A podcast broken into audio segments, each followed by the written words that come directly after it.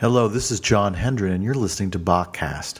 This is episode number 12, focused on BWV 806, Bach's first English suite for keyboard.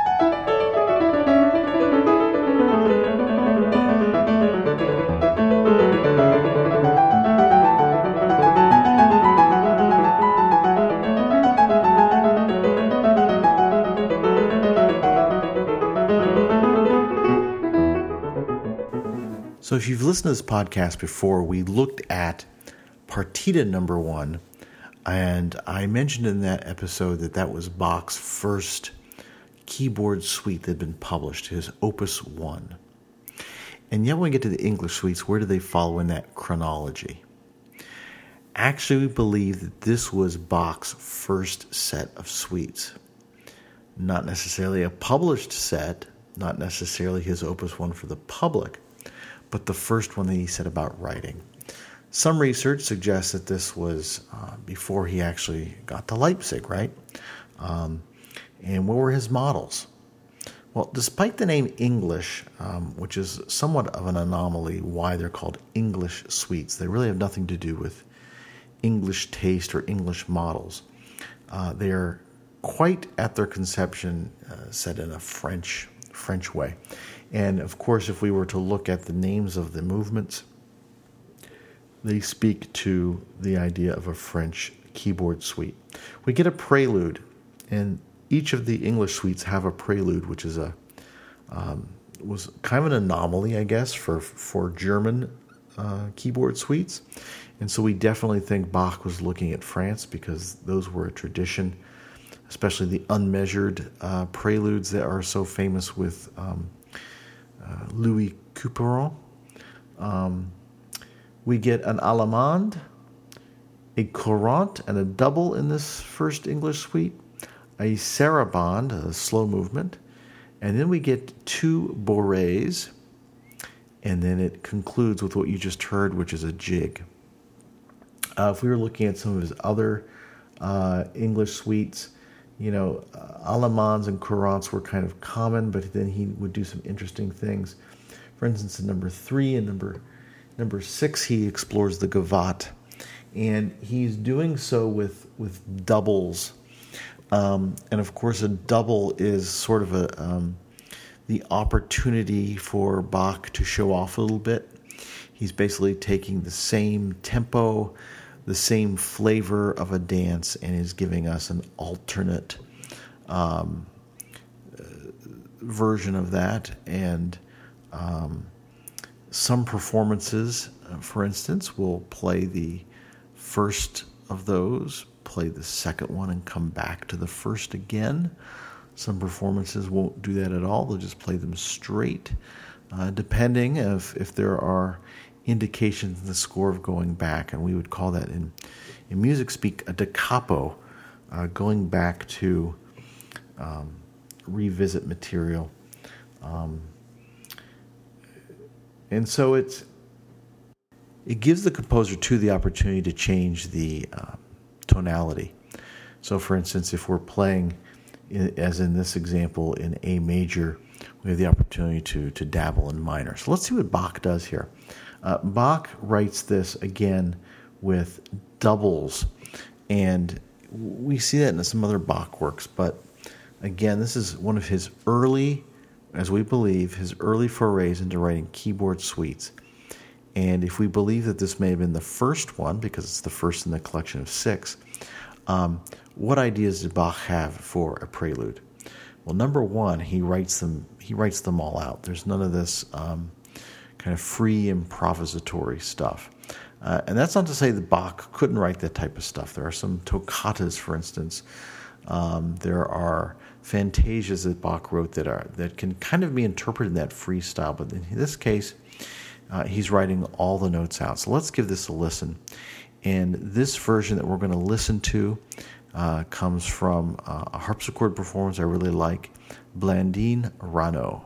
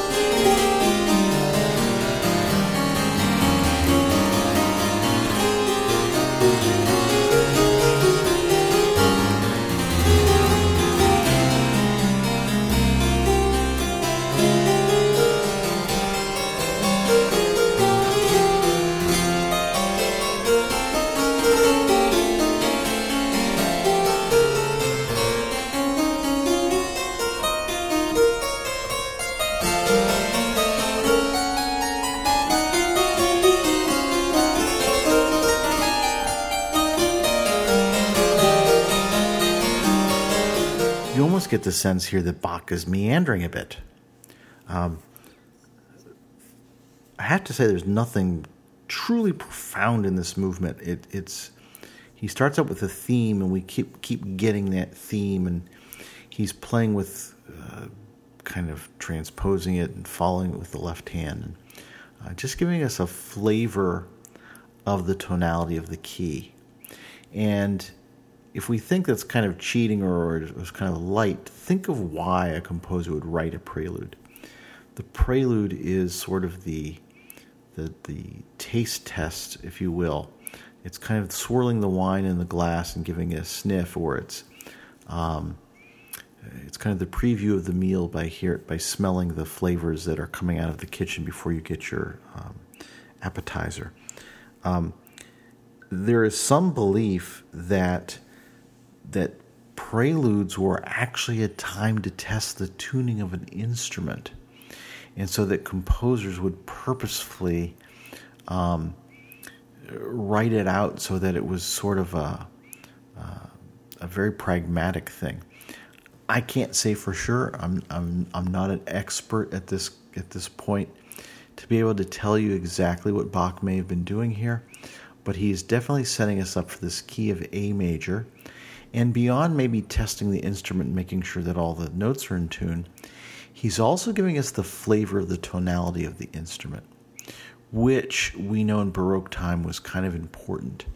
That in, of course, modern time we have something called equal temperament on a keyboard instrument, meaning that that basically all the notes are equidistant apart on the scale, and we do that so that we can basically play in any key, and it's going to basically sound the same. We'll just be transposing where we start and end, of course. And if you don't have perfect pitch, uh, that is kind of a neat thing to be able to do.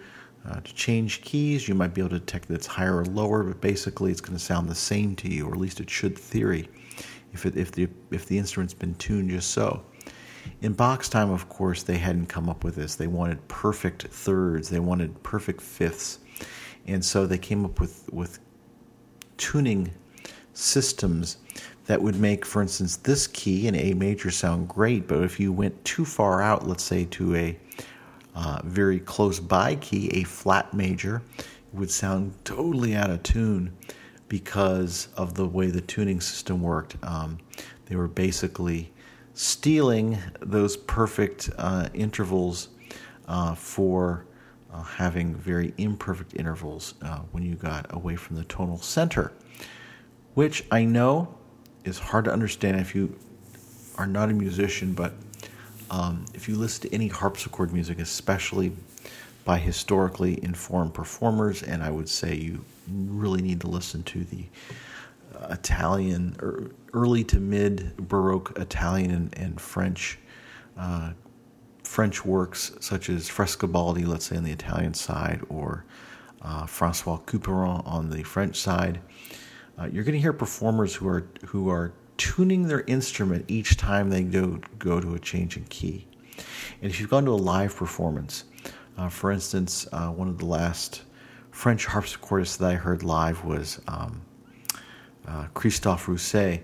You know, he would stop after a piece, new key, have to retune the instrument. And it wasn't just necessarily a note here, a note there.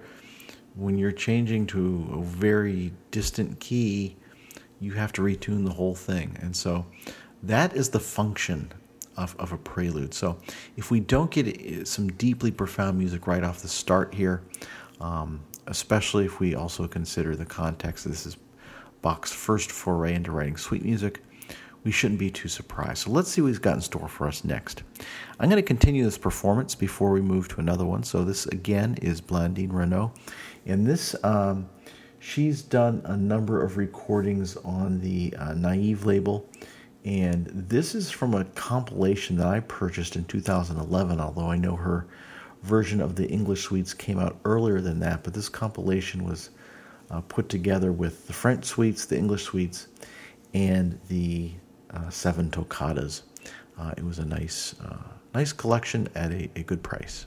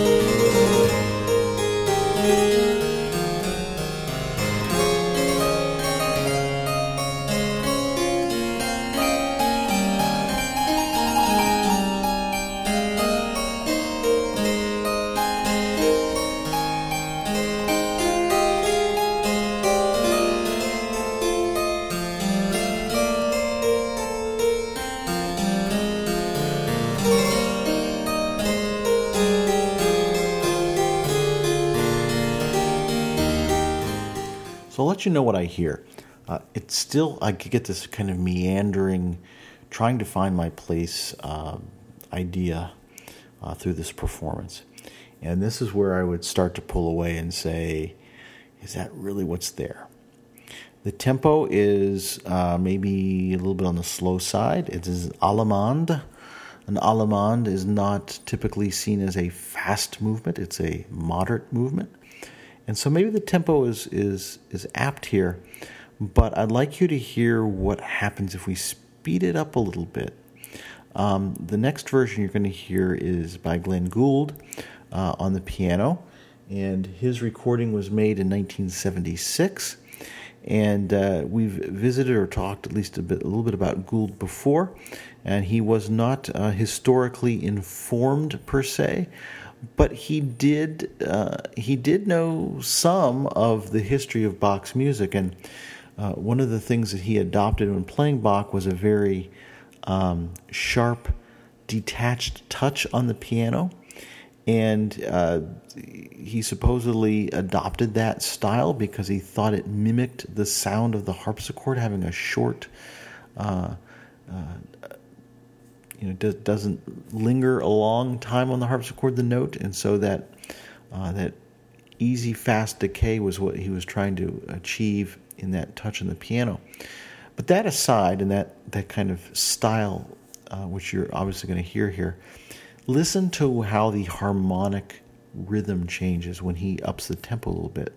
Uh, we talked a little bit about harmonic rhythm in the context of Bach's Sixth Brandenburg Concerto in the earlier episode, and here I think it's apt to think about that again.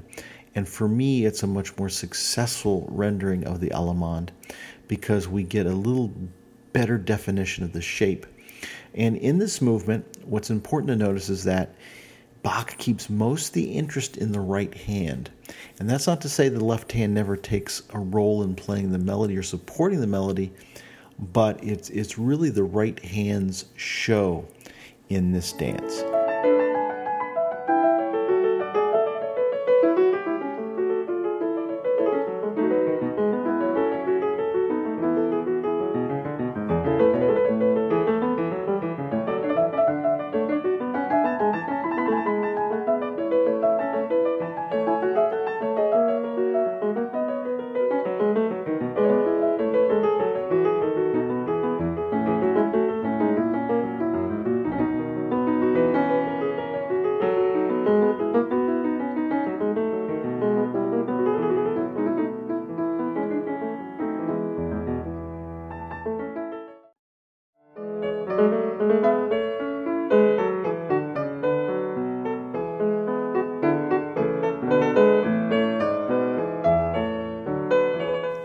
So I went ahead and gave you a taste of the next uh, movement, the Courante from Glenn Gould. And what's kind of interesting, I think, is that he takes that one actually a little slower than the Allemande, which uh, wouldn't necessarily be in uh, historical rightness. But as if you know how Gould chooses his tempos, he does so on a, a big scale. He he literally uh, is trying to analyze the whole piece and is trying to set the tempo of the next movement based on the previous one, which uh, I'm not sure I fully understand, but it's it's kind of the way he feels it, and so he's not so tuned to uh, looking up what uh, you know mid 18th century uh, dancers uh, at what tempo would they uh, do an allemande or a courante. He's choosing it more on an artistic level, what he thinks it sounds best, which is which is fine, and it, and it works for I think his thing. What I wanted you to notice was how the right hand again in this one seems to be of importance. When we look at the second courante, what we're going to find is that the left hand plays a much more equal role uh, in the second dance that Bach gives us in the same style.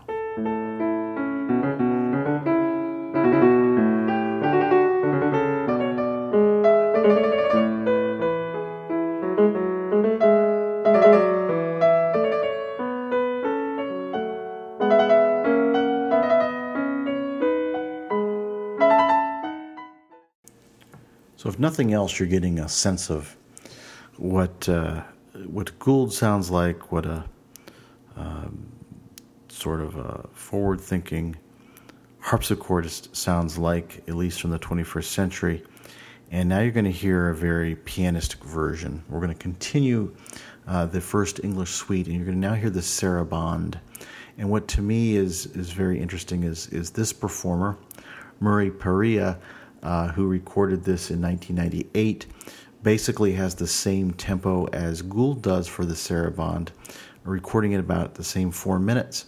But he is a much more um, pianistic uh, performer, um, really. Uh, maybe more mainstream as a, as a classical pianist, you might say, maybe more of a slightly romantic style, um, but not overdoing it to the point where it sounds like we're trying to interpret Beethoven. And so I, I really appreciated hearing these.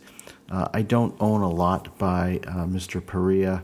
He is uh, perhaps best well known for, for, for Mozart over Bach but starting in the 90s, he started putting out some new releases of Bach, which got some critical acclaim. And I appreciate them because they're, uh, he probably is using the pedal and he's using some um, mainstream 20th century pianistic technique. Uh, but he's doing so in such a sensitive way. And so when he gets to things like trills and whatnot, it, it doesn't really sound out of place. It actually sounds kind of well crafted. And if you've listened to a lot of Gould, it is definitely a wake up call because it's a very different style. And I hope you can appreciate it. Uh, because after we listen to the Sarabande, I want to share with you um, the two, I think, gems of this first English suite, which are the, the two Bourrées. And uh, so, therefore, I'm choosing uh, Mr. Perahia as my favorite of what I own in terms of Bach's English suites. A version on piano, uh, which, if you know me and my preferences, might be kind of a surprise, but I think he does so well at it. And I think that Bach's writing at this point um, really deserves for us as listeners to pull out some of the things that make it great. And you can do that, obviously, on any instrument. But the piano obviously gives us uh, some reach and some capabilities that simply weren't available to Bach on the harpsichord. And I think that Murray Perahia does a really good job with it. So, going to play a little bit of the Sarabande to give you an idea of his pianism, what I mean by that. And then we're going to listen to the Bourrées, and then I'll tell you what's kind of interesting about those. And um, for the, the length of this podcast. I'm not going to play the jig, but uh, would certainly invite you to check that out. And here we go Murray Perahia on piano.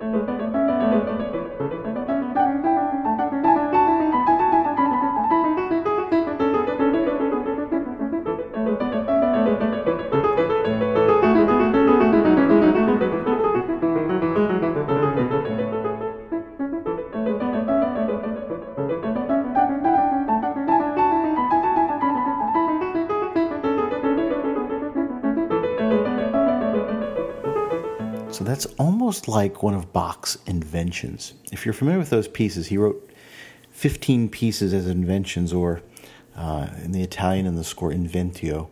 And the idea was he would take a little theme and, and give write out counterpoint exercises for his son, uh, William Friedemann. And that's how we know them as a collection. And then he later wrote what we sometimes call three part inventions or sinfonias. You can likely find them back to back on a recording, 15 of each. And it was kind of a prelude, um, if you will, to Bach's well tempered clavier. But in this case, um, it's pure counterpoint, and it really doesn't matter left hand or right hand. The, it's one melody, and it might start in the right hand, and then it's followed in the left hand, and the right hand and left hand are kind of equal partners, or even even thought of as one, uh, because they're not playing together; they're playing the same thing and chasing one another. Um, it's kind of an interesting texture. It's the first Bourrée, and as I mentioned earlier, um, when composers such as Bach would write two dances, the, the first and the second, they sometimes would change modality. And so here we're in A major, and for me, um, the the big contrast, Bach is going to change the key for us and give us kind of a uh, just a cool piece of music, the second Bourrée from the first English suite. Again, Murray Perahia.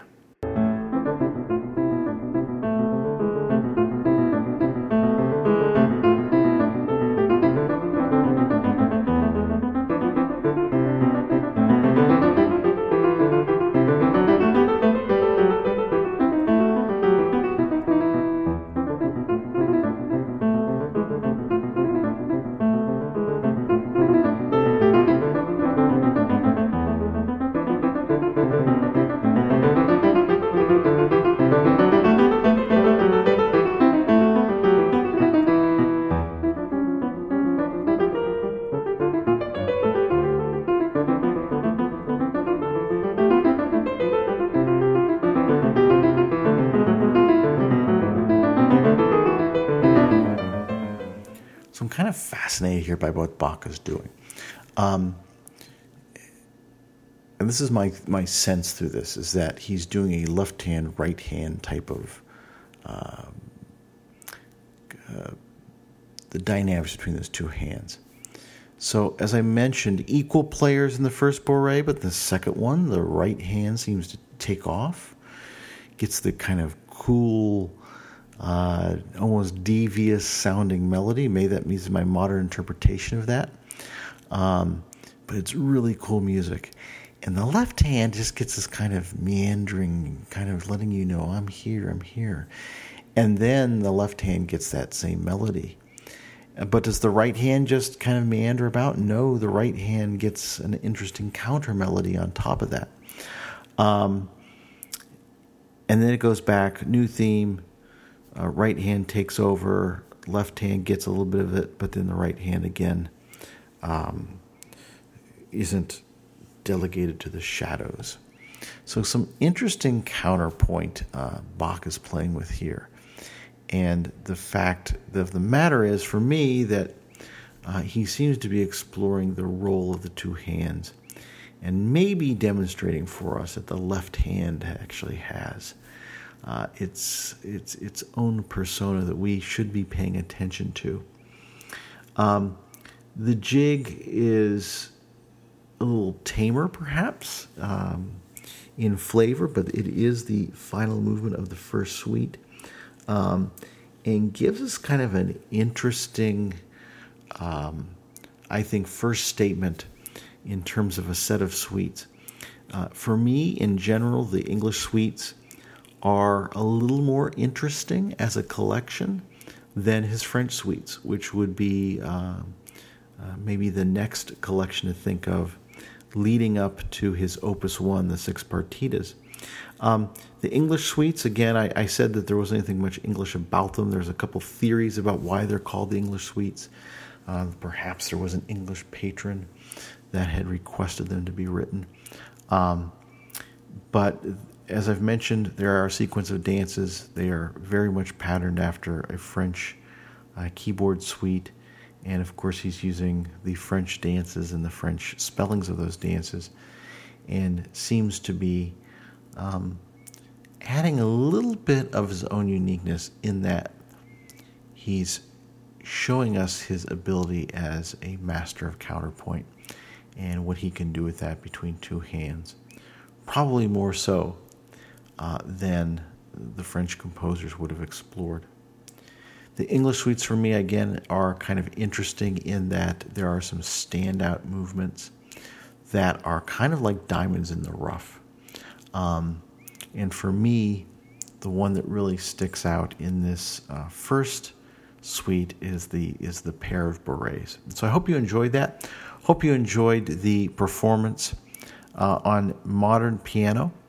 Hope you appreciated hearing some of the differences when we change the instrument and maybe change the mindset of, of how we perform these works.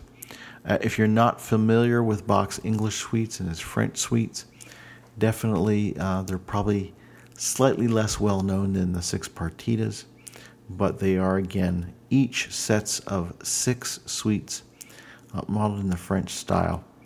And that, folks, is the 11th, uh, excuse me, 12th episode of Bachcast. My name is John Hendren and you can find out more about Baroque music and even a little bit of classical and jazz by visiting Biberfan, that's B I B E R F A N dot org, my website where you're going to find this podcast along with some other things of interest to the uh, fan or connoisseur of Baroque music. Thanks for listening.